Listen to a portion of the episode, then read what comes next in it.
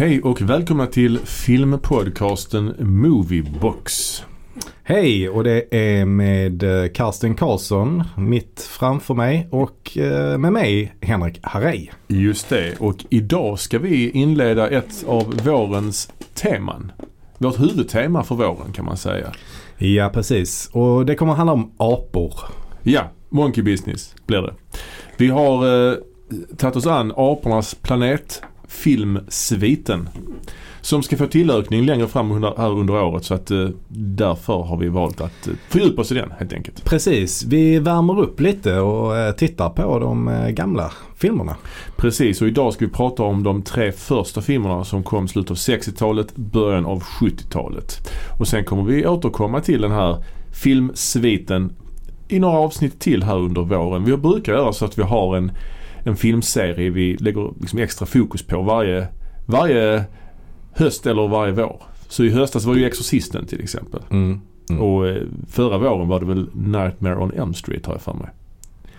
Så vi har gjort det. Vi har haft Alien, vi har haft Predator. Ja. Indiana Jones. Indiana Jones hade vi på sommaren. Det var ett sommartema. Mm. Ja. Vi har sommarteman också. Ja. Jag vet inte vad det blir för sommartema i år. Det har vi inte riktigt bestämt. Men vi har ett par idéer. Förresten, innan vi börjar kan jag berätta att jag äntligen då har tagit mig an och sett filmen Killers of the Flower Moon. Mm. Gjorde du rätt i. Det gjorde jag rätt i, ja. Den fanns ju på mitt Apple TV Plus-konto nu, höll jag på att säga. Men, så den går alltså att se helt gratis? Den går alltså gratis, om man har abonnemang. Ja. Ja, det är ju det är en Apple-film liksom. Ja, just det. Det tänker man inte på riktigt. Nej, så att, därav detta. Det brukar ju, alltså förutom då Disneys filmer, de brukar komma rätt snabbt ju på, alltså att man kan se dem, streama dem gratis om man har abonnemang. Ja, visst. Men det brukar ändå dröja ganska länge, alltså som till exempel Top Gun Maverick, den dröjde ju ganska länge innan den kom på Netflix. Men jag tror den kom på Paramount Plus före kanske. Så kan det ha varit. Jag tror det. Så kan det ha varit. Men man har ju kunnat hyra den såklart, men... eller köpa den digitalt. Man kan hyra Killers of the Flower Moon på Prime. Aha, men man kan samtidigt se den gratis på... Ja, det är lite konstigt. Men, jo, men det var ju en väldigt bra film. Mm. Jag ska brasklappa här att jag såg inte hela i ett svep. Mm. Vilket såklart är helgrån på många sätt. Men mitt liv ser ut som det gör. Jag hinner inte. Jag har inte 3,5 timmar och bara sitta ner sådär. Det går inte. Men ja, man är ju ändå så van vid tv-serier nu, så att dela upp saker och ting. Mm. Även om det inte är meningen. Så den var ju väldigt lång, men den kändes ju inte så lång ändå. Nej. Tycker jag. Jag såg ju hela Jättesvep. Jag såg den ju väldigt tidigt. Jag såg den innan den hade svensk biopremiär till mig. Ja. Och jag var helt totalt tagen av den filmen. Alltså jag tyckte den var riktigt bra. En av Scorseses allra bästa faktiskt, tycker jag. Du vill slänga in en topp 5 placering? Jag skulle väl utan att så här kunna ranka alla Scorseses filmer så här bara rakt upp och ner just nu, men jag skulle ändå säga att den hamnar ändå relativt högt. Kanske inte topp 5, men för han har ju, Scorsese är ju en av mina favoriter. Han har gjort mycket bra. Men åtminstone topp 10 tror jag. Ja, men det tror jag säkert den hade. Alltså topp 10 lätt ju. Alltså Taxi Driver är ju så jättebra, Goodfellas, Raging Bull. Mm. De tre är väl King of Comedy är också bra, ja. Ja, men det finns och mycket. Och så gillar jag ju The Departed väldigt mycket. Ja, den är också jag kanske gillar den mer än vad som är normalt. Ja, den vann ju ändå Oscar för bästa film. Ja, det gjorde den. Ja. Så den är ju inte jättekonstig. Men det är ändå många som inte har den som sin största. Liksom. Det känns som jag gillar den mer än många jag pratar om. Men just The Departed, där vill jag nästan säga att det är en remake ju, det vet du. Och... Ja, typ, Jo, jag har inte sett. Det är någon Hongkong-film. Ja, Infernal Affairs. Just det. Och där vill jag säga... Men det är inte en rakt av remake, är det? Jo, det beror på vad man menar med rakt av. Alltså det är en remake, men de har gjort om grejer ju. Men så det är en bra remake. Och jag skulle vilja säga att det är en remake som är bättre än originalet. Så långt vill jag säga. För jag för mig i originalet så träffar de varandra på ett annat sätt liksom. Och, alltså det är inte alls lika... Inte lika hemligt, allt det där. Nej. För mig, alltså Jack Nicholsons karaktär kommer till polisstationen och har möten och sånt. Har jag för mig i den här Hongkong-versionen. Det känns lite konstigt i den amerikanska om det hade varit så. Men för mig är det ju mycket liksom skådespelargalleriet som gör det.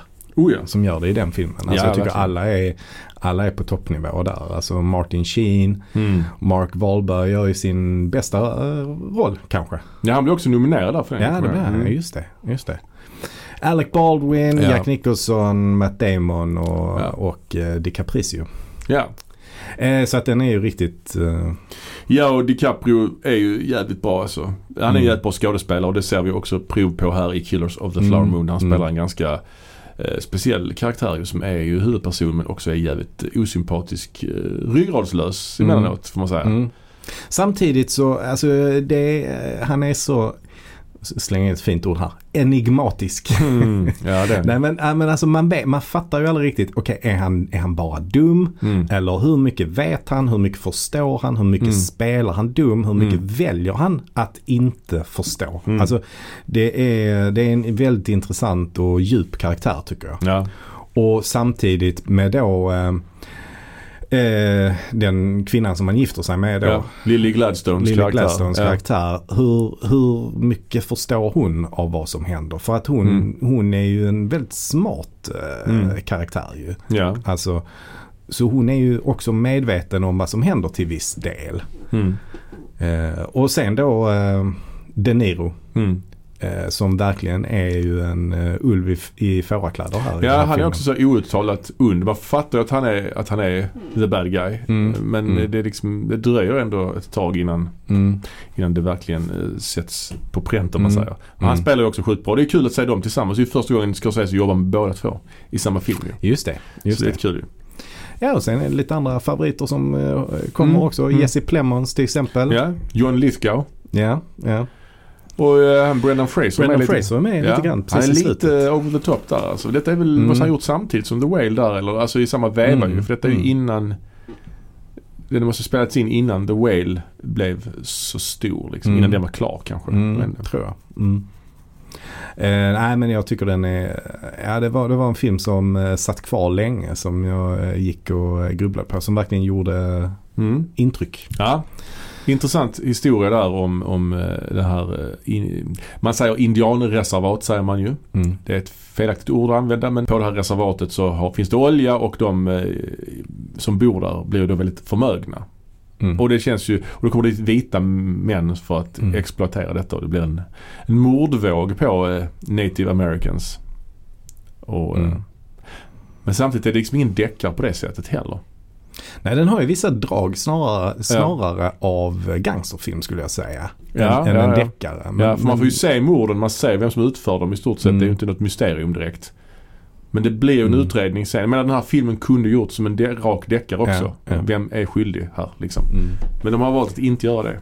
Jag tror att i något tidigt stadie av filmen, i liksom förproduktionen och manusstadiet, så var fokuset lite mer på hur FBI bildades, för att en viss del av handlingen kretsar ju kring det, att det här var första gången FBI alltså hade ett skarpt fall som de jobbade med. Ja, just det.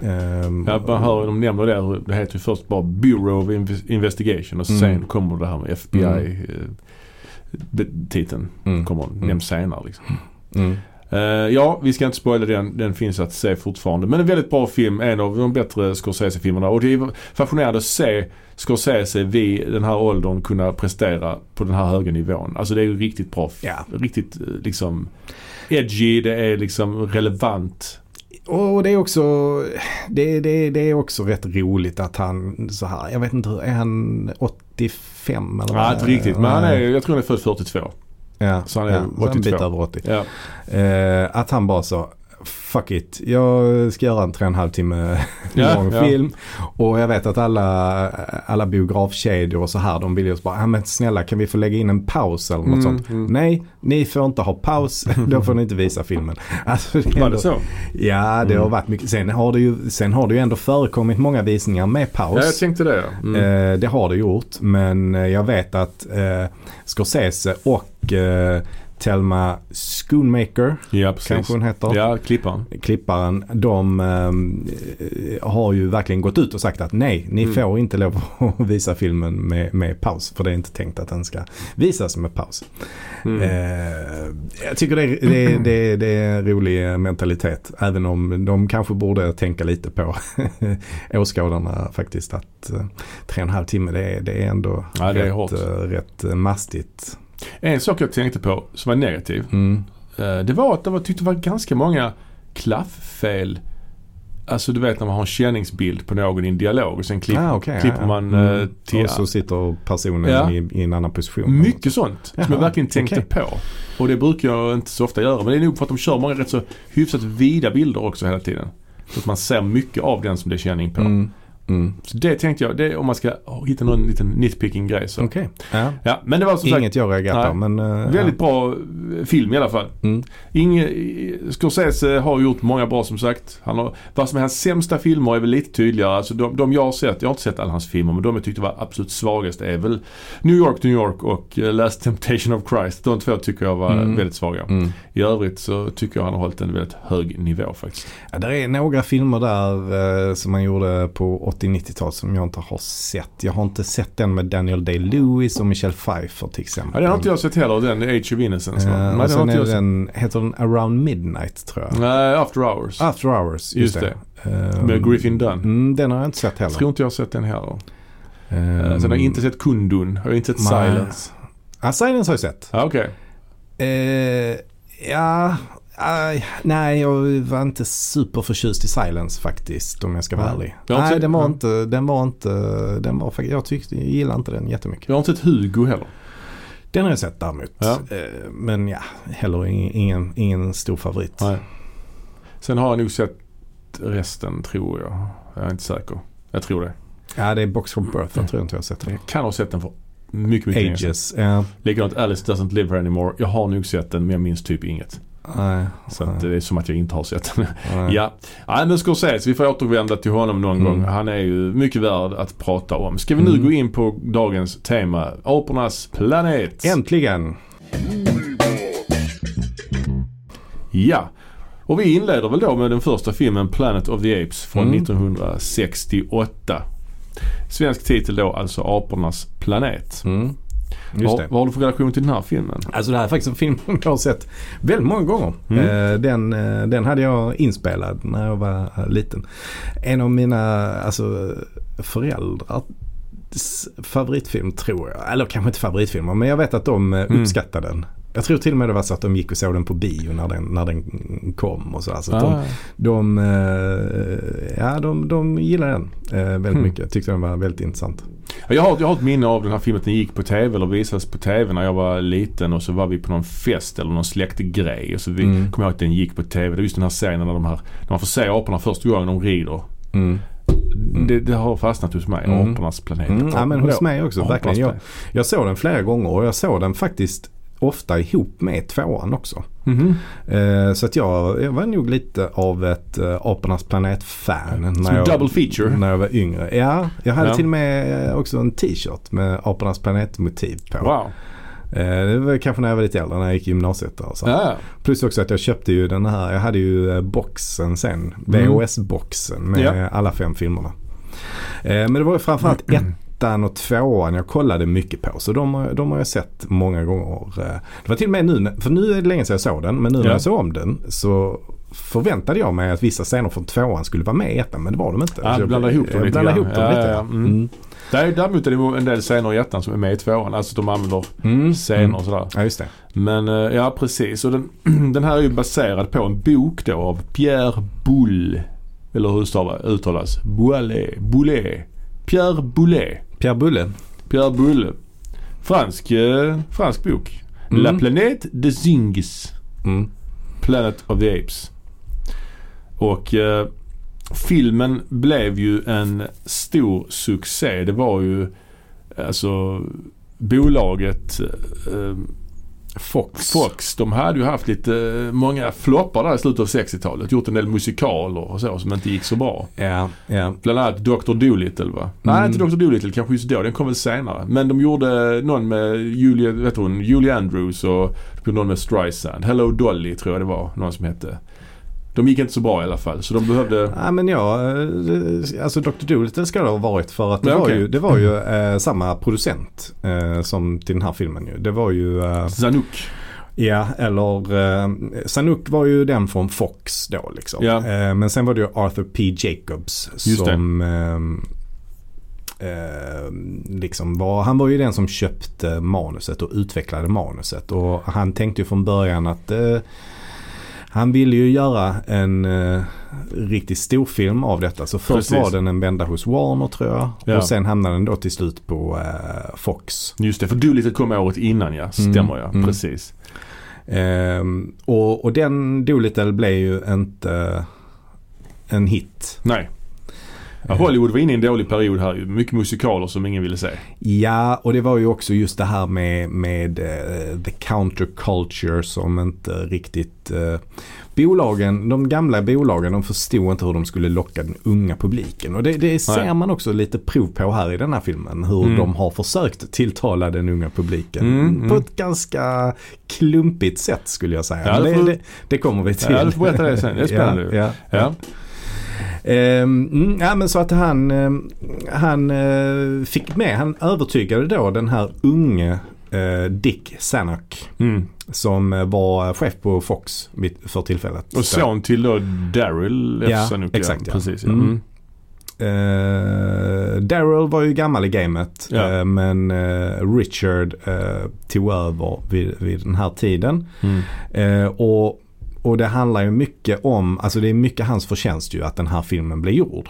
För han var ju tvungen till att verkligen övertyga styrelsen och satsa pengar på detta. Även om den inte fick jättehög budget så, alltså sci-fi vid den här tiden var ju inte heller något som var självklart. Nej, det var det väl inte. Jag vet inte, 2001 kom ju också ut det här året. Men den här hade väl en budget på 5,8 miljoner. Så att, ja. Precis, alltså 2001 kom ut vid den här tiden också. Ja. Och där tänker man ju också att fan, man vågat ändå av Kubrick och satsa så mycket på 2001. Men det är en helt annan typ av sci-fi får man ju ändå säga. Ja, det är verkligen. Den fokuserar ju mer på teknik och så här, medan det här kanske är en lite mer så här B-films science fiction som man har sett lite prov på tidigare. Samtidigt som man också kan dra paralleller till, alltså att man sagt 2001 är hard science fiction, mycket liksom fokus på teknik och tidsresor och grejer. Så kanske det här mer soft science fiction som mer handlar om samhällsuppbyggnad och alltså lite så. Ja, exakt. Exakt. Men i alla fall, om vi bara pratar färdigt om Richard Zanuck. Han hade ju inte en jättelång period tror jag på Fox. Okay. För sen så tror jag han fick kicken lite längre fram. Han fortsatte göra de här Apornas planetfilmerna. Men sen fick han ju kicken och då startade han ju ett nytt bolag och producerade bland annat Jaws. Så han är ju liksom den vi kan tacka för lite att Spielberg lyckades slå igenom. Ja. Och med den filmen så förändrade man ju väldigt mycket av biobranschen. Så han var ju en sån här ny, modern röst i filmbranschen som ville förändra filmbranschen. Ja, och filmen är regisserad av Franklin J. Scheffner. Och han är väl inget större namn, men han har även senare gjort Pojkarna från Brasilien. Och han har gjort Patton, den fick han Oscar för också. Men det är inte så mycket mer. Papillon är i och för sig också rätt så känd. Ja, jag skulle nog ändå säga att han har ändå gjort en del titlar efter Apornas planet. Liksom, det känns som att han var som bäst. Detta var hans stora genombrott kanske. Och sen på 70-talet gjorde han ett par, tre filmer till som blev... som blev framgångsrika. Man lyckades ju knyta Charlton Heston till det här projektet. Och det var ju han som tog in Schaffner, för de hade jobbat ihop tidigare. Ja, och Charlton Heston var ju en stor stjärna i Hollywood, och han hade ju också vunnit Oscar för Ben Hur och spelat Moses i de 10 budorden. Mycket så här mastodontfilmer liksom. Men verkligen. Och verkligen en sån dominant person. Och vid den här tiden med start med Apornas planet så gjorde han ju en trio med rätt så kända science fiction-filmer. Charlton Heston, han gjorde ju denna 1968. Sen gjorde han ju Omega Mannen 1971. Och så var det väl Soylent Green också. Soylent Green, ja. 1973. Ja, ja. Har du sett den? Alltså det är en film som den fanns på Netflix tidigare. Ja. För inte så länge sedan. Alltså, några år sedan kanske. Jag började kolla på den, men jag lyckades aldrig se färdigt. Men den var väl ändå helt okej, tyckte jag. Han går omkring mycket han har blå keps och så går omkring och går hem till folk och äter middag. Ja. Mycket. Det är så han jobbar. Ja. Ja, precis. Den har en twist i slutet så vi inte ska avslöja här. Soylent Green. Men Omega Man, den, har den en svensk titel? Det är något sånt, sista mannen på jorden. Eller något jag tror det kan heta Omega Mannen alltså. Omega Man, men det är ju den som också I am Legend. Exakt, ja. Det bygger på samma grundberättelse. Precis. Ja. I am Legend. Men jag har för mig att det är ingen sån hund i den Omega-mannen. Det är där ju i I am Legend. Han har ju en hund med sig där hela tiden. Will det har Ferrell. Han säkert. Ja. Sa du Will Ferrell? Ja, jag sa det. Will Ferrell. Vad fick jag det från? Herregud. Men det hade varit kul om han gjorde det. Mycket bättre faktiskt. Ja. Nej, men jag tycker ändå den är rätt intressant, Omega-mannen alltså. För det är liksom så här, vad är det? Är det en zombiefilm, är det en sci-fi-film, är det en vampyrfilm eller vad är det för något? Man vet inte riktigt. Nej, de är ju vampyrer ju. Ja, just det. Typ, eller? Ja. Plus att det är postapokalyps liksom i detta såklart ju. Ja, det är härligt. Det finns många sådana. Apokalyps. Och den här filmen är ju också, det visade sig. Vi kommer att spoila de här filmerna naturligtvis, för det är gamla jävla filmer. Men den börjar i alla fall med i rymden, på ett rymdskepp va? Där effekterna kanske inte är helt hundra, de här green screen effekterna utanför fönstret på rymdskeppet. Men det är ju tidens... Jag kan ändå säga att effektmässigt så kan jag ändå tycka att de första 5 sekunderna, där funkar det ändå. Sen blir det sämre och sämre. Ja, kanske det. Men just de här bilderna på rymden kan jag ändå... Ja, men det kan jag ändå köpa. Det är... Okej, kanske. Ja. Men just när han sitter inne i rymdskeppet och tittar ut, alltså den kanten där runt fönsterkanten, det är väl det. Men han sitter och röker cigarr också inne på rymdskeppet. Det känns ju rätt pajigt här. Här är det ju liksom... Det är inte väl genomtänkt sci-fi just rymdskeppet. Dock har de ju såna här... sängar som precis med Alien, att de ligger i dvala. Eller i 2001 för den delen. Kryosängar. Och de etablerar också liksom den här tidsaspekten, att de har varit ute på resa nu i 700 år. Vilket han är rätt lugn med. Yeah. Alltså, hela hans släkt är ju döda. Obviously. Och det är märkligt alltså. Och sen så ska han då gå och lägga sig, för de ska åka hem efter att ha varit ute i 700 år. Yeah. Man undrar vad de har gjort ute i de här 700 åren. Liksom. Nej, det får man aldrig riktigt någon förklaring till. Alltså, de har ju inte upplevt det som 700 år såklart. Nej. Men det har ju gått 700 år när de kommer tillbaka, menar han på. Och det är han och det är 2 män och en kvinna på det här skeppet. Och de andra 3 ligger ju i sån här sömn. Och sen lägger han sig också. Men så kraschar ju skeppet. Och där är det ju rätt så ball så här, vad ska man säga, point of view shot när skeppet går in i atmosfären, lite så vidvinkligt och störtar i vattnet. Jag kan tycka det ser rätt ball ut faktiskt. Och sen vaknar de upp och tar sig ut ur skeppet. Hon har ju dött. Hennes sån här kryokamera har gått sönder, så hon är ju svingammal. Och de har ju fått skägg också allihopa. Ja, precis. Och året är då alltså 3978. Så det är ju långt in i framtiden ju. Ja, och då vaknar de ju upp och befinner sig på en öde planet och vet inte riktigt var de har hamnat. Nej, och de inser då att de är över 2000 år gamla själva. Och att han säger, we're here to stay. Och han är också cool med det. Inga problem. Nu lever vi här. Nej, ingen av dem har några större problem med det. Nej, men så att de bara rent planlöst börjar ju bara promenera där i öknen. Ja, jag vet. Och om någon säger, nu är alla vi känner döda. Ja, så är det. Ja. Och så planterar en av dem en amerikansk flagga ju. Ja. Och så skrattar Charlton Heston. Så han har många så här, han är rätt uppskruvad till 11 här, Charlton Heston, i den här filmen. Ja, nej, men han gör ju en intressant, alltså jag undrar vad den här filmen hade varit om det inte var med Charlton Heston, alltså för att han är ju på det här sättet väldigt, väldigt teatral på något sätt. Alltså jag tror aldrig, alltså i och för sig, han är nog lite så också i de 10 budorden. Alltså du vet att han, och där passar du in på något sätt. Ja. Alltså att han är teatral. Kanske det, ja. Men här blir det rätt märkligt att han är verkligen over the top. Ja, verkligen. Nej, för att det där skrattet känns ju jättekonstigt. Ja.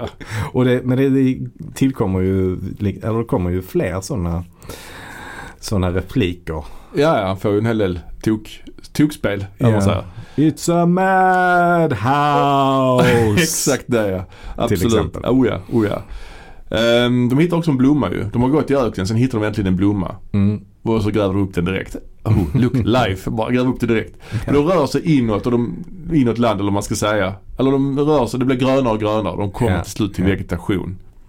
Och de hittar vatten, en sjö. Ja, de hittar en jättefin sån paradissjö, vattenfall och sånt. Ja. Och då tar de av sig kläderna och badar. Mycket naket här ändå alltså. Ja, det är det. Alltså det är inte så att det är full frontal, men det är ändå nakna män som badar tillsammans. Det är ändå lite 60-tal. Men det är så, du menar att de försökte blidka ungdomskulturen? Nej, det var ju inte alls det. Alltså. Nej, det jag syftar på det är ju att det är en sån ung schimpans i slutet ju. Som där det är en massa repliker så Charlton Heston säger till honom, du ska inte lita på någon över 30 och sånt. Just det. Det är det jag menar, att han försöker liksom lägga in den här karaktären då som liksom de här unga publiken ska kunna identifiera sig med, för han håller hela tiden på bara snacka skit om alla de gamla hela tiden och tycker att de är gör dåliga grejer och sådär. Charlton Heston är ju också, alltså han, på senare år blev han ju ganska svår, alltså han var ju ordförande för det här National Rifle Association och, alltså han är ju inte kanske en person man hade varit polare med så att säga. Nej, men det är väl han och Clinton egentligen som är de så här stora. Ja, John Wayne också. John Wayne, ja, såklart. Ja. Men det var ju lite tidigare. Ja. Men det var ju de stora så här republikanernas ansikte utåt i Hollywood, kan man säga. Ja, men det känns van också en sån som det kan man inte tro. Nej, kanske inte. Varför har komedier kanske? Ja, precis. Han är inte macho. Nej. Clinton däremot känns ändå som att han ändå har ändå lite mer integritet. Alltså Clinton känns ju ändå som en konstnär. Han regisserar ju också. Heston och John Wayne känns ju inte som det. Nej, de var ju filmstjärnor. Ja. Det var ju det de var. Medan Clinton började som en filmstjärna. Eller egentligen som tv-stjärna och sen filmstjärna. Ja. Och sen utvecklade han sig till att bli en autör egentligen ju. Ja. Mer eller mindre ju. Ja, visst. Alltså, så att men han är ju Clinton har väl kanske aldrig varit, han har väl inte tagit ställning så riktigt för någon, alltså att han har backat någon president så på det sättet. Det är väl mer att han är ju sån här libertarian, Clinton, att han har ju velat, han har ju också varit typ guvernör, han var ju borgmästare var det i sin egen stad typ, i Kalifornien någonstans. Där han då har velat att staten ska inte ha något med detta att göra och så vidare. Åh fan. Den här filmen är ju ganska långsam till en början. Mycket tystnader. De vandrar omkring. Vi har ju fått titeln på filmen, Planet of the Apes. Det är ju en titel som spoilerar rätt mycket. Det ska ju bli lite av en överraskning om de här aporna dyker upp. Eller det hade varit bra ju om man hade blivit överraskad där. Men det blev ju ändå coolt så att säga. Men ja. Det är ju en giveaway-titeln kan man säga. Det. Såklart. Och naturligtvis hela marknadsföringen kring filmen måste ju kretsa kring aporna, så man kan ju inte hemlighålla det såklart. Nej. Musiken gjord av Jerry Goldsmith ju, som jag ändå ser som en riktig favorit alltså. Vad är det med han nu? Är det Omen? Omen. Alien också va? Ja, okej. Okay. Mm. Så det är bara bra grejer. Ja, jag är inget fan av musiken i den här filmen faktiskt. Det är lite så tribal musik. Ja, det är mycket sånt. Ja. Ja, jag är inget större fan av musiken här faktiskt. Det är jag inte. Men jag gillar ju Goldsmith i övrigt. Ja. Omen är ju jättebra. Ja, verkligen. Det var han ju Oscar för. Ave Satani är jävligt bra. Alltså. Ja, det är riktigt bra. Men här blir det, ja men det är, ja du målade upp det rätt bra där. Men det, kan spela upp lite kanske. Yeah.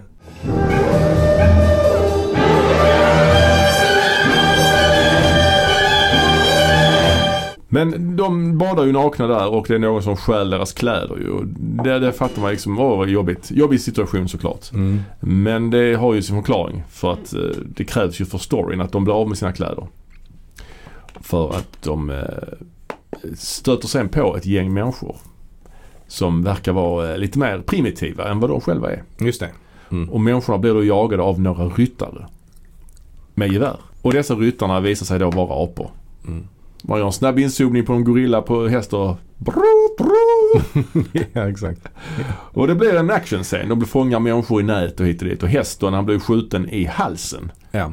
Det är lite brutalt ändå. Mm.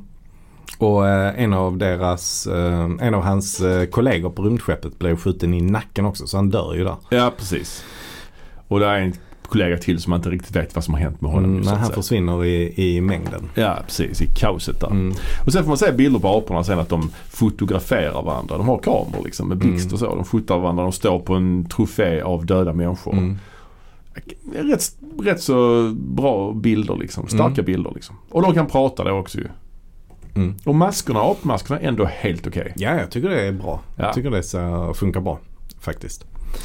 Något som jag tycker är rätt dåligt är blodet. Det är ju, de har ju sånt här ljusrött blod alltså, som man använde mycket på den tiden. Ja, jag fattar inte det varför man skulle... Nej, men jag tror det var att man inte ville att det skulle se för verkligt ut. Nej. Var det inte en sån censurfråga egentligen? Jag tror det. Att det hängde ihop med det. Hade man blod som såg mer naturtroget ut så riskerade man en högre censur. Ja, antagligen. Men han blev ju fångad också, Charlton Heston. Han blev fångad där, ja. Men han har ju den här skottskadan i halsen så han kan inte prata. Precis.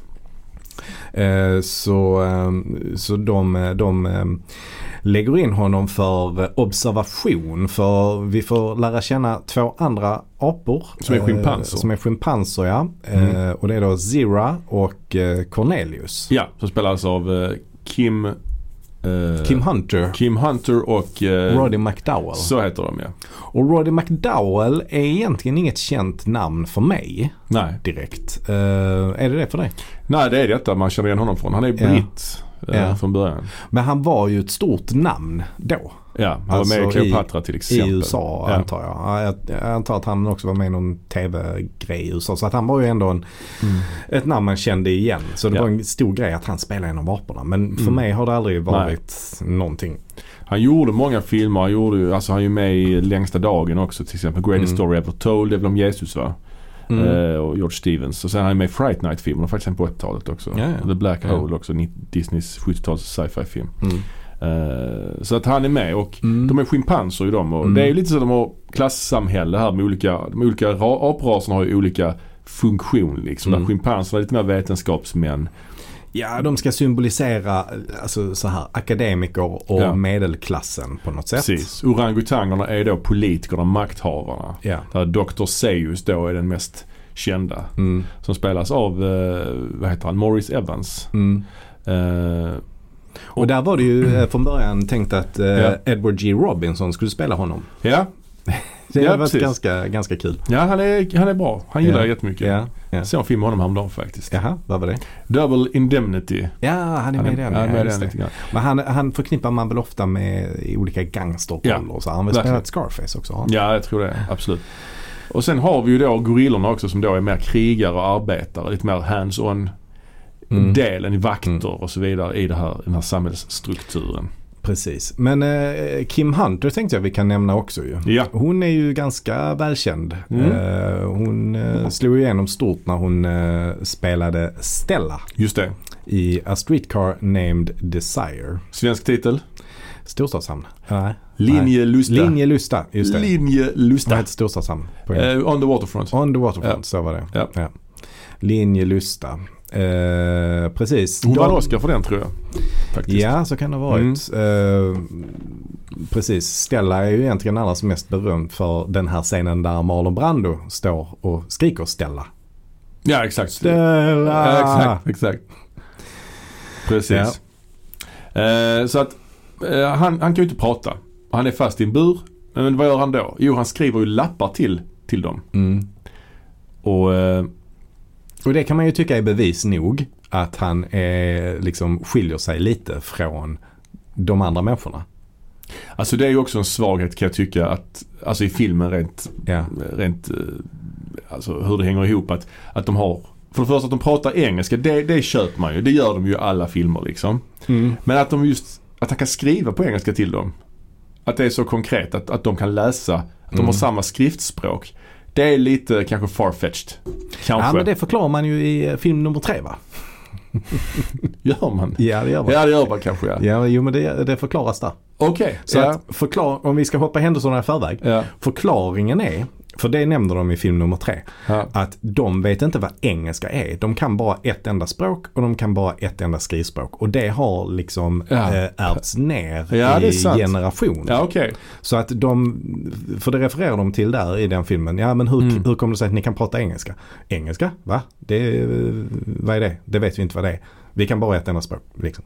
Så att det kan jag köpa. Däremot så ska det vara 2000 år. Eller något sånt. Ja, något sånt, ja. Alltså språket hade ju förändrats extremt mycket under den perioden. Ja, så att liksom ska man analysera det här realistiskt så skulle de ju pratat faktiskt ett annat språk. De skulle knappt förstå varandra. För jag menar, tänk dig språket vi pratade här i Sverige för 2000 år sedan. Ja, visst. Alltså... vi skulle inte förstå ett enda ord av vad en person sa då. Men alltså, svenska fanns ju inte. Men vad jag tänker på här är, okej, visst, film nummer 3, den fanns ju inte när det gjordes i och för sig, men det är klart, det förklarar det. Men vad det inte räddar här ju är ju att den här, i och med att de skriver lappar på engelska till varandra och förstår det, då förstör man ju faktiskt twisten i filmen egentligen, att de är på jorden. Alltså, lite grann. Om man tänker efter. Ja, men absolut. Ja. För Cornelius, han är ju arkeolog. Yeah. Och han nämner det att de har hittat fynd från en gammal civilisation. Nämns redan typ här också. Så att det finns ju, de hintar redan här. Planterar frön. Man pratar om den här förbjudna zonen där ingen får gå in liksom. Så det är kul. Men sen flyr ju Charlton Heston. Ja, precis. Han lyckas ta sig loss där. Han tar sig loss, springer ut och blir jagad i den här staden. En lång sån jaktscen där. De byggde ju upp den här staden det är ju i Kalifornien allting. Det känns ju ändå ganska lugn inspelningen då. Alltså just med tanke på att man spelar in det rätt så nära inpå där man liksom bodde, så att säga. Och man springer runt och blir jagad och de fångar dem i ett nät. Och då kommer ju filmens mest klassiska replik. Get your stinking paws off me, you damn dirty ape. Och då blir alla chockade att han kan prata, för han får tillbaka talförmågan här ju. Och då blir det blir något helt revolutionerande, för människor ska inte kunna prata. De är ju djur, så att säga. Men jag vill dock jag håller inte med dig där om att det är den mest klassiska repliken. Nej, det är inte det. Nej, det finns något till. Vi kommer kanske till någon till sen. Ja. Men den näst mest klassiska repliken är det. Ja. Men de tar in honom igen och de börjar bli taskiga mot honom och sprutar så här vattenslang på honom. Och då skriker han: It's a madhouse! A madhouse! Han är high strung alltså. Ja, nej, men det är något, alltså jag förstår inte riktigt hur han levererar replikerna här. Nej, och det... Madhouse, vad är det för konstig top of mind grej att säga? Ja, det är märkligt. Ja, så, men här går filmen lite grann. Alltså, den står och stampar lite. För han tar sig loss, han blir jagad, han blir fångad igen för andra gången. Och så tillbaka in i samma fängelsecell. Alltså, jag diggar inte riktigt den här delen. Alltså, första akten tycker jag är bra. Där vi, när de går genom öknen. Alltså, alltihopa händer om man träffar aporna första gången. Man träffar de här människorna, infödingsmänniskorna. Och han blir fångad och allt det. Men sen nu är vi inne här i andra akten som jag kan tycka är lite seg. Alltså. Ja, och sen hjälper ju inte att det är ganska tråkigt foto. Alltså det känns verkligen tv hela filmen. Liksom. Mycket så här mastershots där folk går omkring och babblar. Liksom. Mm. Fast det är faktiskt, nu vet jag inte hur uppmärksam det har varit, men jag kan ändå tycka att fotot kan är ändå rätt intressant på vissa. Någon gång när han springer så vänder sig ju kameran på något sätt så att den är upp och ner. Och så ja, det finns någon. Ja, så att, särskilt i action scenorna kan det vara ganska mycket det kan det ju, absolut. Skumma vinklar. Ja, det är också snyggt tycker jag när skeppet ligger i vattnet och det är en flygfoto över den. Men i regel så är det rätt stiff liksom. Det jag framförallt tycker är ju att scenografin och liksom kulisserna där kunde man ju lätt lagt några miljoner till för att få det att se fetare ut alltså, för att de pratar ju om att det är en apstad eller vad det är de säger. Ja, man inga wide shots över stan, inga vida vyer liksom. Nej, det är ju snarare en liten by. Tre hus. Ja, typ något sånt. Och sen är det ju också lite så hela deras civilisation, de rider på häst och de har ändå deras gevär ser ändå relativt avancerad ut, lite som maskingevär typ. Och där är ju en ärkemiss också. Man ser ju att det är maskingevär och man ser att där är plats för att sätta in ett magasin, men där är aldrig något magasin i något av vapnena. Aha. Vilket jag reagerar på. Det är lite... Du som vapenfetischist. Exakt. Nej, men det är lite märkligt ändå. Konstigt inte Charlton Heston reagerar på det. Han kan ju mycket om vapen. Han borde sagt till dem på inspelningen att så här kan det inte gå till. Exakt. Ja. Nej, han kanske fick det intresset senare i livet. Ja, det kan vara så. Han berättar ju också då, Heston, eller Taylor som han heter, att deras plan var, alltså från början, de här astronauterna, att de skulle skapa en ny värld. Och att hon, den här Stuart, hon kvinnan, att hon skulle bli den nya Eva. Var det så? The New Eve. Var tanken att de skulle befrukta henne om och om igen? Eller? Ja, det verkar konstigt. Ja, det låter som en ohållbar plan. Ja. Vi har ju något liknande tema där i Alien Covenant ju. Ja, precis. Men då är de tänkt till, då är de ju flera par. Ja, precis. Där har de tänkt till lite mer. Här är de tre män och en kvinna. Ja. Och de är borta i 2000 år. Ja, precis. Det finns inte mycket där. Sen har vi då... Det är då en rättegång. Han ställs inför rätta, Charlton Heston, inför någon slags tribunal. Ja, orangutanger. Det är en rolig bild ju när de sitter där och håller för... Den håller för öronen, den för ögonen och den för munnen. Ja, nej, men det är ju en slags tolkning på den här kända... asiat, det är väl något kinesiskt eller något från alltså buddhistiskt buddhistisk symbol från början. Ja, finns ju även som emojis också. Hear no evil, speak no evil. Say no evil. Speak no evil. Speak no evil. See no evil. See no evil. Hear no evil. Speak no evil. Exactly. Det finns ju en fjärde också ju. Yes. Som håller för könet ju. Jaha. Okay. Det ska det göra. Jag tror det är do no evil eller något i den stilen. Jag är inte säker. What? Inte som emoji i alla fall. Inte som emoji. Ja, nej, men det har ju... Från början är det ju en gammal buddhistisk symbol tydligen. Som ju handlar om att om till exempel då barn inte utsätts för någon ondska, så kommer de heller inte att säga någon ondska eller göra något ondskefullt. Men sen i västvärlden så har det ju på något sätt blivit andra tolkningar på det. Alltså det har fått en annan betydelse i västvärlden. Ja, precis. Den fjärde apan är inte lika household i alla fall. Det är kul så här. Men den lär finnas. Karsten. Ja, den lär finnas. Nej, okay. Ja. Men ja, de har en rättegång förhör med honom. Och de nämner evolution som en pervers lära. Att aporna har sitt ursprung från människan och så vidare. Att de har vänt på det liksom. De har en religion också. De tillber någon gud. De har någon sån staty av någon... The lawgiver. The lawgiver, ja. Ja, precis.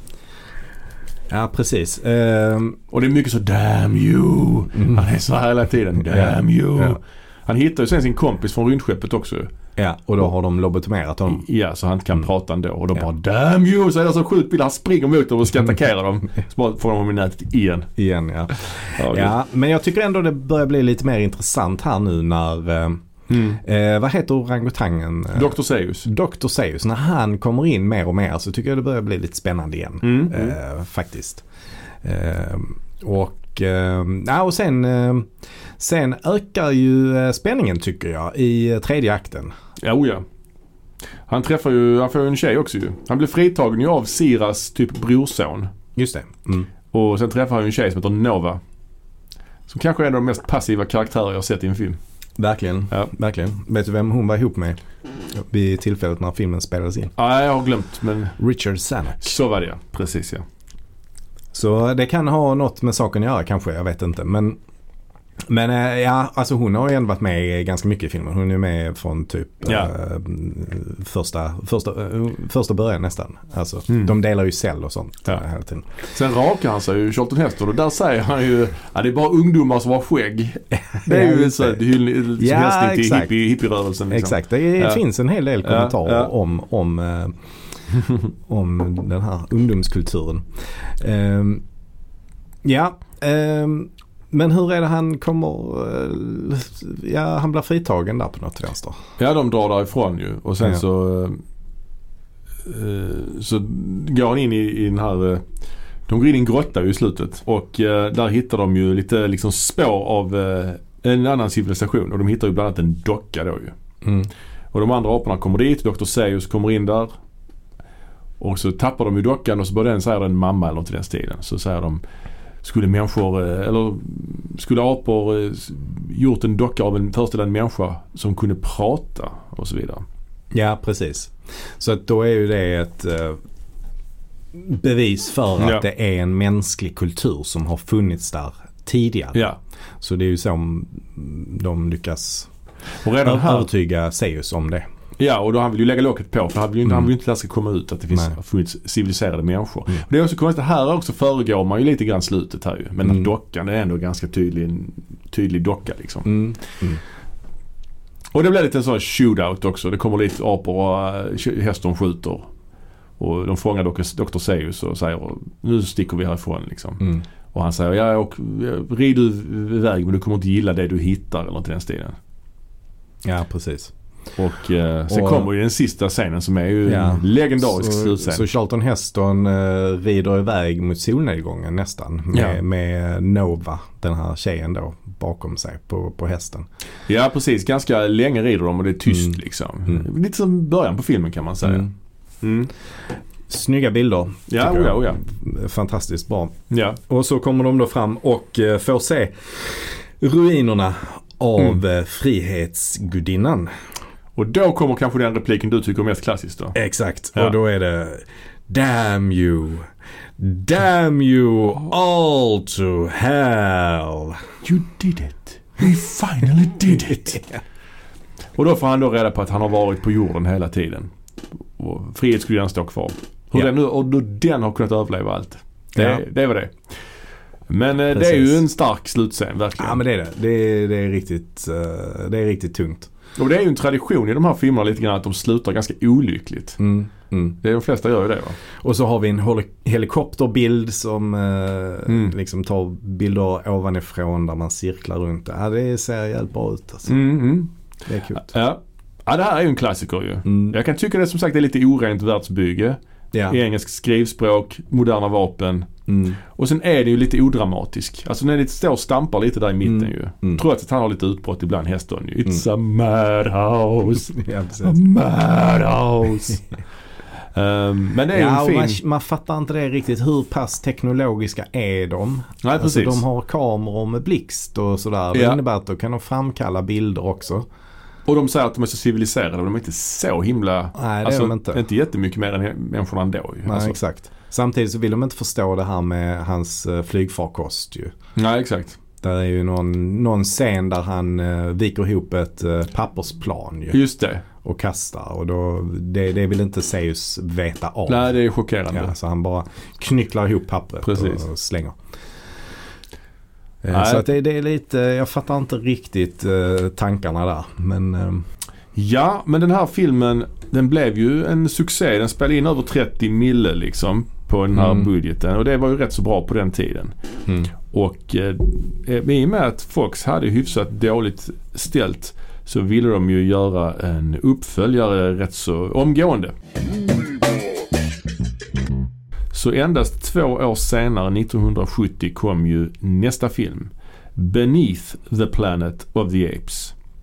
Eller som det heter på svenska, Bortom apornas planet. 1970 alltså. Ja, och det är fortfarande samma producent, ja. Eller producentpar då. Alltså Arthur P. Jacobs är ju producent, men det är ju Zanuck som då också är the money man för Fox. Precis. Men lägre budget, och däremot så har man ju förändrat ganska mycket annat också. Det vi glömde nämna var ju manusförfattaren till förra filmen. Just det. Rod Serling. Just det. Och det är ju han som ligger bakom Twilight Zone. Ja. Så att han var ju en ganska viktig person för den förra filmen. Kan jag tänka mig. Det känns lite Twilight Zone om man tänker efter. Alltså skulle han klippt ner det till en halvtimme eller så, så hade det kunnat vara Twilight Zone-avsnitt som slutar med den här twisten. Precis. Känns väldigt Twilight Zone. Men han har inte varit med den här gången, och det är också en ny regissör som inte hade gjort någon film tidigare, tror jag. Han var framförallt tv-man, tror jag. Och det märks ju också. Alltså det här är ännu mer så här stiff tv-ljussättning och än vad förra var. Och manuset till den här filmen skulle först skrivas av författaren till boken, Pierre Boulle. Förlåt, han hade faktiskt gjort en film. Hang 'em High med Clinton. Okej. Det har han gjort tidigare. Ja. Men manuset till den här filmen skulle skrivas av Pierre Boulle från början. Yeah. Och han skrev något som hette, liksom, arbetstiteln blev Planet of the Men, som då skulle vara någon slags reversal på Planet of the Apes då, liksom. Men det var man inte nöjd med, så man anlitade en ny manusförfattare som heter Paul Dean. Och där kan jag ändå tycka att det låter ändå rätt intressant. Alltså, jag kan ändå köpa det, Planet of the Men. Alltså, Men den här Paul Dean, han hade skrivit manuset tidigare till filmen Goldfinger, Bondfilmen. Okay. Så det är ändå det är en väldigt stor film ju. Han har också skrivit en hel del limerickar om kärnvapenkrig. Och det fick han ju implementera i den här filmen också. En annan sak som man förändrade är ju att Roddy McDowell kunde inte varit med i den här filmen, för han spelade in en annan film i England eller någonting, så han bytte skådis. Så det är istället en man som heter Charlton Heston. En man som heter... Det hade varit roligt om Charlton Heston spelar en oppa. Ja, det gör han i Tim Burton-filmen, men det kommer till senare. Det är istället en man som heter David Watson som spelar Cornelius här. Han har ju inte så mycket att göra i den här filmen ändå. Men Kim Hunter är tillbaka som Zira. Charlton Heston, de vill ju ha med honom igen eftersom han var den stora stjärnan. Men han vill ju först inte vara med, och han sa att okej, jag kan vara med, men då måste jag dö i första scenen. Och det gjorde han verkligen som en tjänst till Zanuck, för att Zanuck hade satsat så mycket på att göra den förra filmen. Men så fick de inte ihop det på manusstadiet. Så kom de på att ringde om Charlton Heston och sa, vad sägs om att du försvinner i början och dyker upp i slutet och dör i slutet istället? Så han, okej, det kan jag göra. Det var så konstiga liksom preferenser. Men den börjar ju med ettans slut ju. Alltså det är lite klipp från ettan att de rider där ganska långsamt. Hästen på häst. Hästen på häst. Och här är frågan hur mycket som är nyinspelat och hur mycket som är bara liksom sånt som blev över. En del är nyinspelat, men han har lite tunnare hår. Har inte det hästen? Jo, jag tycker det. Men det var ganska kort tid ju. Och sen klipper man då till ett nytt skepp som har kraschat på den här planeten där. Och där är ju han som spelar. Han är ju porträttlik. Ja, han är ju väldigt lik hästen. Han heter James Franciscus. Han har ett utseende. Han skulle kunna vara med. Han påminner lite grann om någon av dem som är zombie flesh eaters utseendemässigt, har för mig. Men han är väl mer tv-skådis liksom. Ja, han var ju känd för någon serie som hette Mr. Novak. Som jag aldrig har hört talas om innan. Men det var tydligen något som man såg på i USA vid den här tiden. Men det roligt, han heter James Franciscus. För att James Franco Ja. Är ju sen med i en av de nya filmerna. Ja, så det är kul. Ja. Mm. Det är faktiskt kul. Och man etablerar att det är år 3955. Mm. Och hans kaptenen på skeppet ligger ju döende ute på marken där.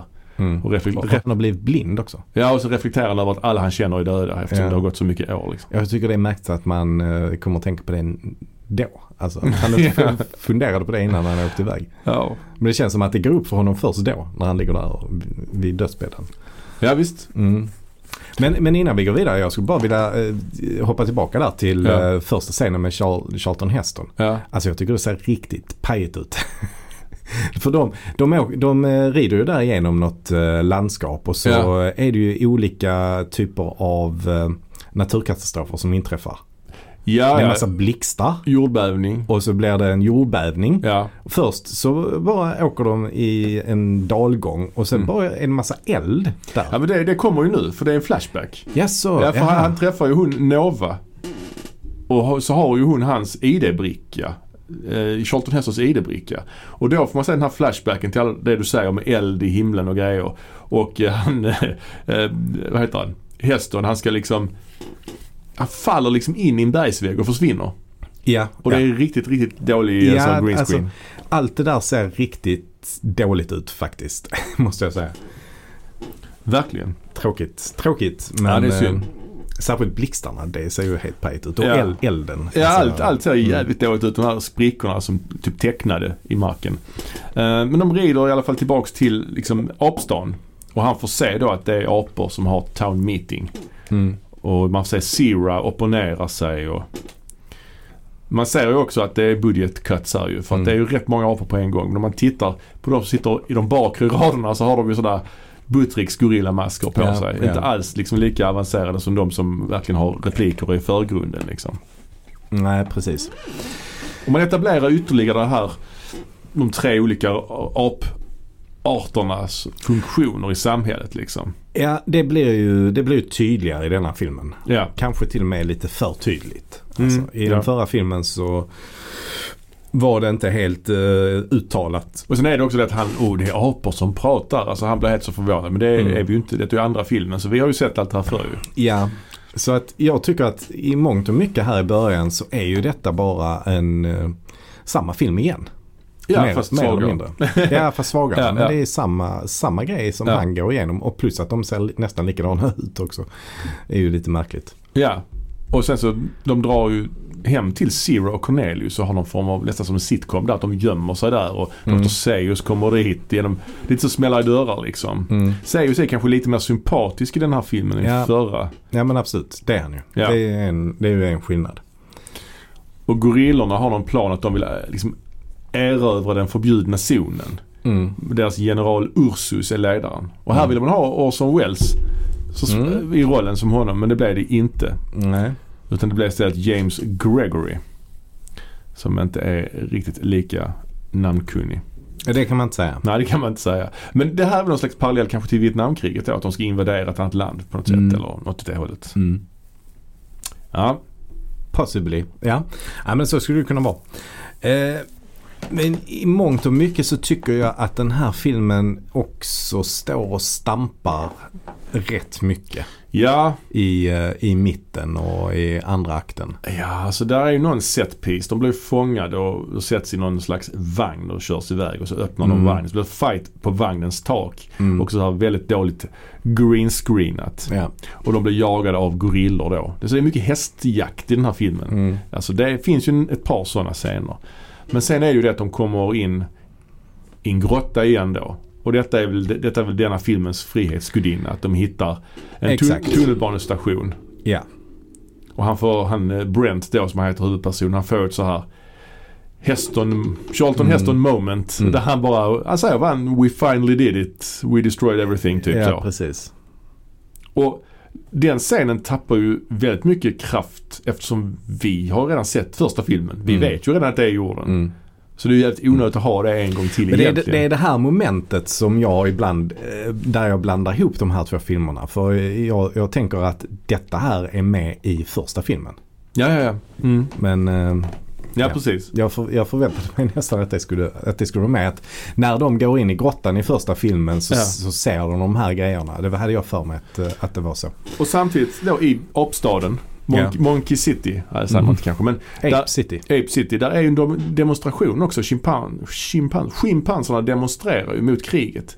Mm. Och det står no gorilla brutality och sånt. Så det är ju också verkligen tydliga paralleller till motsättningarna i USA, Vietnamkriget, hippierörelsen, allt sånt där liksom. Ja, precis. Medan då människorna är kvar i grottan och hittar liksom Wall Street och Radio City Music Hall och såna grejer.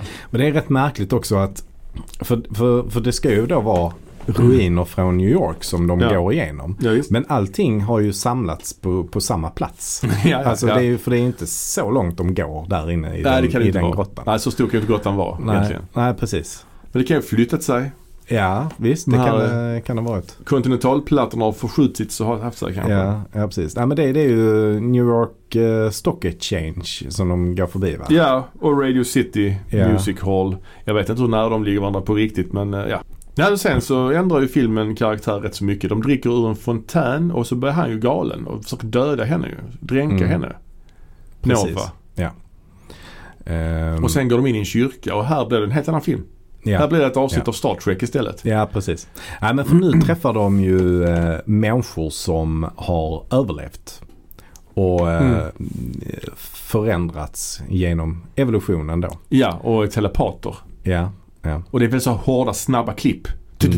När de pratar med sin telepati. Man har liksom en voiceover. Ja, precis. Och det kommer en sån liten ljudeffekt varje gång de använder sin telepati också. Här avviker man duktigt från temat. Ja, det gör man. Och de är i kyrkan, och i kyrkan så tillbär ju de en atombomb som de har där framme vid altaret. Vilket i och för sig är lite ball ju. Jag tycker det är rätt ball faktiskt.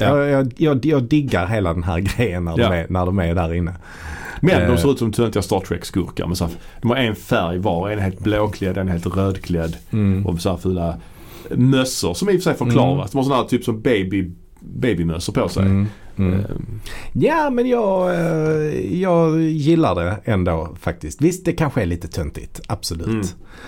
Men jag vet inte, det är väl lite nostalgi också som gör att jag gillar det. För att jag såg det så många gånger back in the day. Man har ju glömt nu aporna nästan här ju. Nu är det ju men sen klipper man ju till att aporna är på väg, gorillorna liksom. Det är helt odramatiskt också. Även om det är den här roliga musiken med trumpeter och så. Drun, drun.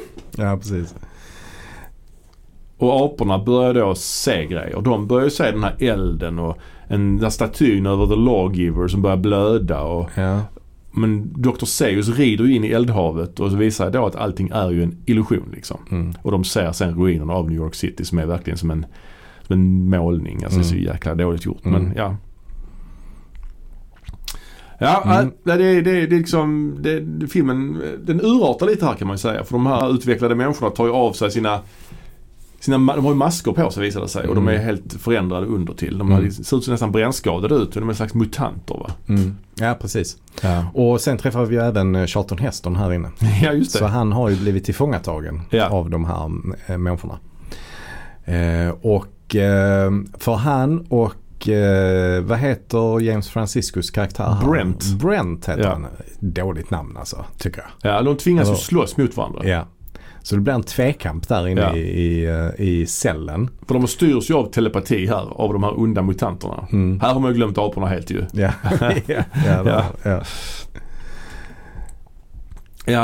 Och sen fattar jag inte heller varför de här mutantmänniskorna har maskor på sig egentligen. Nej, jag fattar inte det heller. Det hade faktiskt varit bättre utan dem. Ja, absolut. De har ju de här mössorna på sig för att hålla fast maskorna, antar jag, de här liksom som precis. Balaklav eller baklav eller vad det heter, jag glömmer alltid vilket som är vilket, men den här sån här liksom som, han ser som Robert Vaughn också för övrigt, han ledaren för dem, men det är ju nog inte han. Nej, precis. Ja, det gör det, Nej, det ska ju inte vara han. Jag tycker också jag känner igen den här kvinnan också. Ja, hon var nog också gift med någon, tror jag faktiskt. Tror du det? Ja. Är det Natalie Trundi?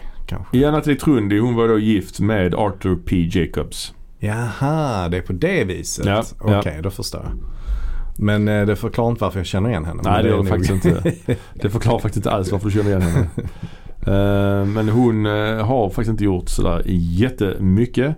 Hon är bara med, hon är med i flera av filmerna, så hon kommer återkomma. Det är spännande ju. Fast hon spelar olika roller i alla filmerna nästan. Det är intressant ju. Det tar vi lite längre fram. Nathalie Trundi alltså. Ja. Nova blev skjuten också ju. Hon pratar ju faktiskt innan hon blev skjuten.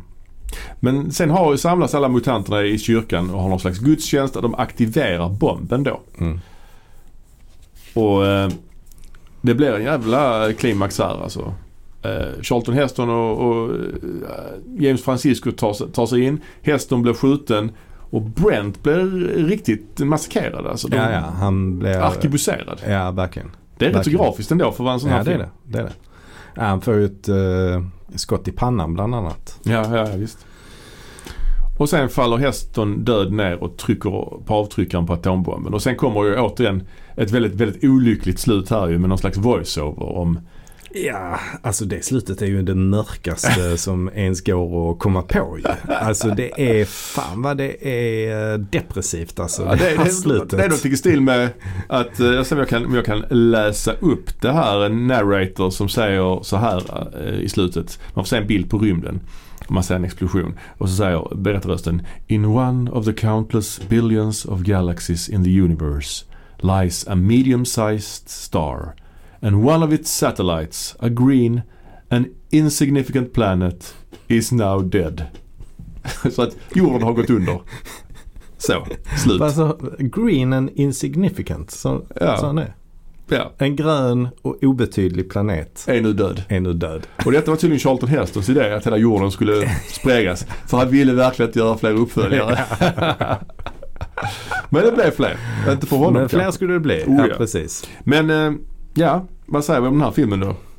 Ja, alltså slutet, det är ju det mörkaste man kan komma på ändå. Ja, och innan dess är det ju no pun intended, helt bananas. Ja, verkligen. No pun intended där kanske, men filmen har ju mindre, alltså den är inte alls lika tung som ettan. Nej, alltså rent berättarmässigt. Nej, och jag tycker att... den är bara som en kopia på första filmen i de första 2/3 kan man ju säga. Mer eller mindre. Alltså, vi får se Charlton Heston i 5 minuter och sen försvinner han. Ja. Oförklarligt. Och sen är det ju bara en samma grej som i första filmen. I princip. Förutom att vi redan vet att aporna kan prata och sånt där. Ja, och att det är jorden. Det vet vi redan också. Allting vet vi redan. Men sen kommer det... Men stackars Brent vet ju inte detta. Nej, så han måste ju börja förstå det. Ja, men det funkar ju inte rent dramaturgiskt. Nej. Och så tycker jag också det är sjukt att de valde en skådis som ser exakt ut som Charlton Heston. Alltså det känns bara som att de bara försökt velat göra en kopia på första filmen för att tjäna in samma pengar som första gjorde. Men sen så kommer det ju en tredje akt som skiljer sig väldigt, väldigt mycket och som blir någonting helt annat. Ja, helt annan film. Liksom. Och det är ju den akten som jag minns från den här filmen. Jag minns inget av det andra egentligen. Nej. För där, visst, det var en del actionscener uppe på en vagn och sådär, men det är ju inget man kommer ihåg direkt. Nej, det är lite löpande bandmentaliteten de gjorde de här filmerna kanske. Sen är det också att budgeten är lägre ju, och de har beskurit bilderna ganska märkligt ibland för att så man vill dölja att vi kan inte visa mer för vi har inte byggt upp mer liksom runt omkring här ju. Ja, men det är ju mindre än halva budgeten alltså. Ja. 2,5 miljoner i budget hade den och den förra hade väl ändå upp mot 6 va? Ja, kanske det. Den här spelade in 19. Så det är ju ändå jättebra. Alltså det här blev en stor framgång också. Även om den inte är lika stor som första filmen så blev ju det här också en hit. Ja, och jag tycker som sagt det är en rätt ball film. Man hade ju kunnat skippa mutanternas telepati egentligen faktiskt. Det räcker där att de tillbär atombomben, det är gott nog liksom. Ja. Och att de håller sig gömda där inne i grottan. Precis. Ja, vi har en film kvar vi ska prata om i detta avsnittet. Och det är filmen Escape from the Planet of the Apes från 1971, alltså året efter. Svensk titel är ju naturligtvis då Flykten från apornas planet. Ja, och där funderade man ju hur skulle man kunna göra en uppföljare på en tvåa som slutar så som den gör. Ja, och då fick man ju göra någonting helt annat. Man fick tänka i helt nya banor. Ja, detta är verkligen något helt annat. Detta är ju tosigt. Jag påminner lite grann om den här, fast den är äldre i sig, den här Star Trek-filmen där de åker till vår tid Mm. Det är ju rätt likt. The Voyage Home heter den, va? Ja. Som i och för sig är en rätt underhållande film. Ja, den tycker jag väl ändå är helt bra. Den får vi ta oss, an någon annan gång. Men den här filmen börjar med en helikopter. Alltså en vanlig mänsklig helikopter så att säga. Som hittar ett rymdskepp i vattnet. Mm. I San Francisco, va? Ja, det kan det vara. Ja, Los Angeles är det nu förresten. Ja. Los Angeles är det. I de traktorna i alla fall. Och där militären kommer dit och det kommer ut 3 stycken astronauter. Och de börjar hålla något tal och ska välkomna dem ner från rymden, från deras resa. Och de tar av sig hjälmarna och man får se att det är apor. Mm. Och det är 3 apor då. Det är Cornelius, det är Zira och det är en som heter Milo. Mm. Så den här filmen har egentligen bara 3 apor ju. 3 apdräkter. Och det var ju bra för budgeten. Ja, verkligen. Så verkligen. Här var det ju en lägre budget. Mm. Nu är man ner på 2 miljoner. 2 miljoner, alltså det är ännu lägre budget här ju. Och det är aldrig sån 70-talsmusik av Jerry Goldsmith, lite som i Dirty Harry eller någonting liksom. Mm. Ja, och i övrigt så är det är ju fortfarande Arthur P. Jacobs som producerar. Ja. Sanak, var han med på denna också kanske? Lite osäkert. Eller om det var så att han hade fått kicken från Fox vid det här laget. Kan det ha varit så. Och det är ju fortfarande Roddy McDowell och Kim Hunter. Sen har vi Natalie Trundi är med ändå i en annan roll liksom. Lite roligt ju. Och ja, men att han är tillbaka nu, Roddy McDowell. Ja, det är ju skönt. Ja, det är skönt ju. Även om hans karaktär Cornelius hade rätt lite att göra i förra filmen, kan man säga. Ja. Men den här filmen är ju som sagt något annat. En mycket mer komisk film ju. Får man ju säga. Det blir ju ofrivilligt komiskt kanske. Eller jag vet inte om det är frivilligt komiskt, jag vet inte. Men det är ju något helt... nu är de ju så kallad nutid på jorden. Alltså jag tror... Man kan ha tänkt så här när man bestämde sig för vilken typ av film man skulle göra. Att man analyserade lite grann och tänkte så, vad är det som är intressant med de här filmerna? Och så kom man fram till, men det är att det är apor som snackar. Det är det som är ball. Det är det som gör att publiken går och kollar på det. Och det är ju det som är behållningen här också med att se den här filmen egentligen. För nu är det ju ombytta roller kan man säga. Ja, det är det ju. Nu är det ju aporna som kommer till jorden. Ja, precis. Och det är människorna som är i apornas roll så att säga. Ja, de är den härskande rasen liksom. Ja, och inte vill förstå att apor verkligen kan prata eller att de kommer från framtiden. Nej. Och så. Så att och det här blir ju en jättestor nyhet världen över. Att man har hittat apor som kan prata liksom. Ja, det är det. De låser in dem i en bur och de ger dem en banan och Zero. Alltså. Varför äter de inte bananen? Because I loathe bananas. Ja, precis. Ja. Det är kul. Ja, det är kul. Men här tappar jag intresset i alla fall ganska snabbt. Ja, alltså man kommer ju fram till att man åker tillbaka i tiden. Och sen är det ju en av dem, den här Milo, den tredje karaktären. Han är väl den mest välutbildade av dem, tror jag. Eller han är väl vetenskapsmannen liksom. Ja, men de pratar om honom som om han är ett geni. Ja. Och sådär. Men han blev tyvärr mördad direkt. Eller mördad. Han blev dödad av en gorilla så de har buren bredvid. Som är riktigt kackig den gorillan, alltså den dräkten. Ja. Men de förklarar också att det var det skeppet de har kommit i, det är ju Charlton Hestons skepp. Ja. Som de har lagat. Och när de flög därifrån, då sprängdes jorden. Så det har ju hänt ett liksom snabba ryck där. För det etableras väl ingenting att de har hans skepp och lagar det i den andra filmen. Nej, det gör det ju inte. Så att det är lite oförklarligt hur det går till egentligen. För jag menar, deras teknologiska kunskaper är ju ändå inte jättehög. Visst, de kan använda kameror och sånt. Men det är ju, de har kameror. Det är ju dit det sträcker sig. Jag tänker att deras teknologi eller deras tekniska kunskap är ungefär som den var på strax 1800-talet eller lite så vilda västern. De har hästar, de har vapen, de har kameror.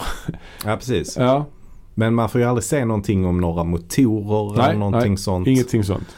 Så att de då ska kunna laga ett rymdskepp, det tycker jag är märkligt. Highly unlikely. Och sen funkar det heller inte riktigt att alla människor blir så förvånade över att de kan prata, eftersom det vet vi ju redan. Så för oss är det ju ingen överraskning. Nej. Så det blir ändå lite så, kanske det funkar på ett sätt att vi tycker det är lite kul att se människorna bli förvånade. Men ändå blir vi själva inte överraskade. Vilket är lite synd. Ja, precis. Nej, och sen så tycker jag att ganska mycket av den här filmen den blir någon slags rättegångsfilm. Ja, det är ett förhör med någon slags kommission ju. Ja, som inte är så där superintressant alltså. Det är någon rolig grej där de frågar om de kan prata. Mm. Och de tror att det är någon buktalare så, som gör här rösterna. Men så frågar de Cornelius liksom, kan han prata? Only when she lets me. Mm. Det är lite kul. Det är det. Men det känns samtidigt väldigt mycket som ett avsnitt av en tv-serie. Typ så här. De tar in på hotell, de blir kändisar, de får nya kläder. Mm. Sira, hon håller någon föreläsning för någon kvinnoklubb. Mm. Alltså det är inte mycket dramatik. Nej, det är det inte. Det är verkligen så här grejer som händer. Cornelius får en fin kostym till exempel. Och vi får reda på att Sira är gravid. Mm. Hon svimmar när hon ser en uppstoppad apa. Mm. Jag tänker man på chocken, men sen är hon också gravid ytterligare. Ja, precis. Och hon har ju fått smaka vin på någon fest så hon börjar få cravings för vin. Yeah. Det är också väldigt så verkligt. Yeah. Grape juice plus som de kallar det för. Yeah, och de säger, en sån lite ond läkare säger att drick vin, det är bra när du är gravid. Det är jävligt bra. Bara återställa när man är gravid. Ja, precis. Alltså man försöker knyta ihop säcken här eller knyta ihop det med de andra filmerna. De berättar ju att jorden har gått under i det här förhöret. Mm. Rätt lugna med det också allihopa. Men sen han den här under lite antagonistiska forskaren då, han spelar ju in men bandspelar hennes berättelse där hon berättar då om när jorden går under ungefär. Ja, hon råkar försäga sig också. Ja. Hon säger att hon gör... hon dissekerar människor och sånt. Människor, ja. Och han går ju till presidenten, USAs president och pratar och de funderar på det med att hon är gravid, hennes barn, ska de låta det här barnet födas eller ska de döda det? Och de drar lite grann paralleller till Hitler ju. Alltså ska man, om man kunde åka tillbaka i tiden och döda Hitler när han var barn, hade inte andra världskriget hänt och så vidare. Det är ändå lite intressant ju på något sätt. Precis. Sen nämner ju också Cornelius en pest som dödar hundar och katter. Yeah. Och att de brände hundar på bål, rätt mörkt ändå. Yeah. Och hur då apor sen blev husdjur och sen 200 år senare så lärde sig aporna utföra tjänster som att laga mat och 300 år senare så gjorde de då revolt mot människorna liksom. Mm. Och då nämner de en apa som hette Aldo som var den första som kunde prata som då sa ordet no. Mm. Och det finns en parallell till de senare filmerna till just detta. Fast apan heter nog inte Aldo där tror jag. Nej, Caesar är det. Caesar är det, ja, precis.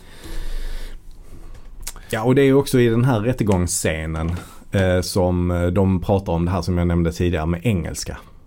Ja, just det. Att de inte känner till begreppet engelska. De kan bara ett språk och det är det språket de pratar. Och, det råkar ju vara engelska, men de benämner inte det som engelska. Nej, exakt. Och sen de drogar Zero och som sagt det kommer fram att de har dissekerat människor. De ser henne som ett hot liksom och de vill inte då att hon ska föda det här barnet. Mm. Och de är instängda på någon förläggning där liksom, Cornelius och Zero. Och då slår Cornelius ner en forskare så han dör. Det är väl så här, wow. Mm. Filmen har stått och stampat rätt mycket, men nu här i slutet blir det ju något helt annat återigen. Mycket mer händelserikt och ganska mörkt. Men de sticker iväg och gömmer sig på en cirkus. Där då Ricardo Montalban är cirkusdirektör. Ja, just det. Och han känner vi igen från framförallt Star Trek Wrath of Khan. Ja, okej. Det är där man känner igen han. Ja, han är också med i Nakna pistolen. Mm. Det är nog en film jag har sett betydligt fler gånger än Wrath of Khan. Ja.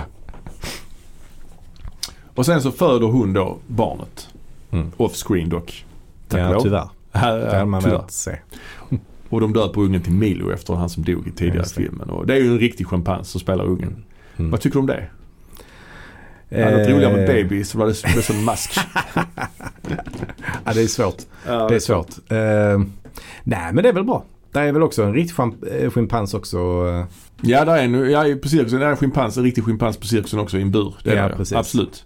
Men och sen är det ju då att de är ju jagade liksom fortfarande. Mm. Och de vill ha en pistol. Cornelius ber om en pistol så att de kan ta sina liv innan människor dödar dem. Mm. Det är också mörkt ju. Mm. Väldigt mörkt. Det är också lite Hitler över det. Att ta sitt liv innan de blir Hitler-parallellerna står som spön i backen här kan man säga. Och sen fortsätter de ju på traditionen här med olyckliga slut kan man ju säga. Liksom att det är en jakt. De är på en båt. Sira blir skjuten. Mm. Och babyn tappar babyn. Babyn är inlindad. Och de skjuter babyn också. Supermörkt. Mm. Och Cornelius blir också skjuten. Så alla dör. Ja. Och sen är det en liten sluttwist att man klipper tillbaka till cirkusen. Ricardo Montalban pratar med den här schimpansen de har i buren. Och då har de switchat schimpanser ju. Just så det. Deras unge är ju på cirkusen. Han har där hennes halsband på sig. Och så säger ungen Mommy. Och så har du sett att man körde filmen baklänges framlänges hela tiden. Så det blev sån här loop. Mommy. Nej, det missar jag. Men jag tycker det är en jäkligt bra twist faktiskt. Ja, det är det ju. Alltså, jag ryser. Gillar det. Nej, det gör jag inte. Men, nej, men jag tycker det är en bra twist. Ja, alltså, jag gillar det. Ja, men filmen tar sig i slutet. Det är ju ett mörkt slut, men den tar sig absolut ju. Mm. Och aporna är protagonister och människorna är antagonister. Så det är ju intressant liksom. Yeah. Och det är något de är bra på i de här filmerna, så är det ändå rätt så bra slut. Mm. Mm. Ja, verkligen. Mörka slut. Ja, riktigt mörkt. Sen kanske jag... Fast det här är mörkt också såklart. Men, att de dör är ju rätt mörkt. Ju, att de som är så sympatiska liksom. Ja, precis. Också mörkt att han slår ihjäl den här oskyldige killen som kom in i deras rum med en bricka och slår ihjäl honom. Ja, det är sjukt. Men jag hade hellre sett att Zero Cornelius överlevde. Att de fortsätter fly genom landet liksom. Längs Route 66. Ja, definitivt. Som en sån road movie. On the road of the Planet of the Apes. Men då hade vi inte kunnat ha den här twisten på samma sätt. Nej, det hade vi inte. Men det hade kunnat ske senare. Jag vet inte. Ja, det här är också... Som sagt, den här filmen, likt den förra, hämtar sig ändå en del i slutet ju. Ja, det gör den. Och då blir det helt plötsligt att... Då ställer man sig frågan, vad kommer först? Hönan eller ägget? Det är ju lite det, det som twisten syftar till. Ja. Det blir lite som Terminator-filmerna här ju. Mm. Att de reser tillbaka i tiden för att sen kunna bli till, liksom. Ja, precis. Ja. Alltså, hade de inte gjort det så hade inte den här schimpansen med ett tal funnits. Precis. Ja, det är Terminator. Ja, precis. Och det finns ju fler Apornas planetfilmer. Vi kommer att återvända till dem under året här, under våren. Det finns väl totalt just nu finns det väl 8 filmer och 9 filmer. Det finns 9 filmer och det ska komma en 10:e. Mm. Och vi kommer att försöka... Och därutöver finns det också 2 tv-serier. Ja, en animerad och en live action. Ja. Så det är en gedigen franchise. Ja, det är det. Ja, så vi ska försöka ta oss an det mesta här. Jag kan inte svära att jag hinner se tv-serierna. Nej. Men du har den ena, va? Jag har ju den ena tv-serien, den som är live action. Ja. Den har jag, så jag ska försöka kolla på det. Mm. Det tycker jag du ska göra. Och så får jag lämna lite recensioner. Ja, en lägesrapport. Ja, precis. Och vi kommer väl i slutet, i det sista Apornas planetavsnittet vi gör under våren här, så kommer vi ju ranka alla filmerna. Absolut. Som traditionen bjuder. Ja, det är trevligt ju. Så att, vi har väl ett härligt år att se fram emot här på Moviebox. Det har vi. Vi har ju vårt Tarkovsky-tema som kommer att komma igång här under våren. Yeah. Och vi har också lite andra nyheter. Mm. Så håll utkik på våra sociala medier, Insta och Facebook och så kommer lite nyheter snart. Yeah. Ja, spela lite cliffhanger. Yeah. All right. Tack för att ni lyssnar och trevlig kväll.